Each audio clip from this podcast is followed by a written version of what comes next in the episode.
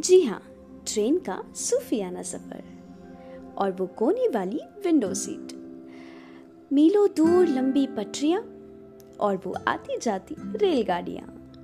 अंधेरी रात का वक्त और वो खुली खिड़की। रस्तों पे निगाहें और चेहरे पे मुस्काने।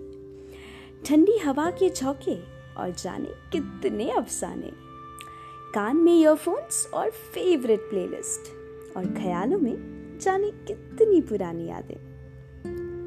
कुछ अजीब सा रिश्ता होता है ना, इस ट्रेन के साथ हम सबका।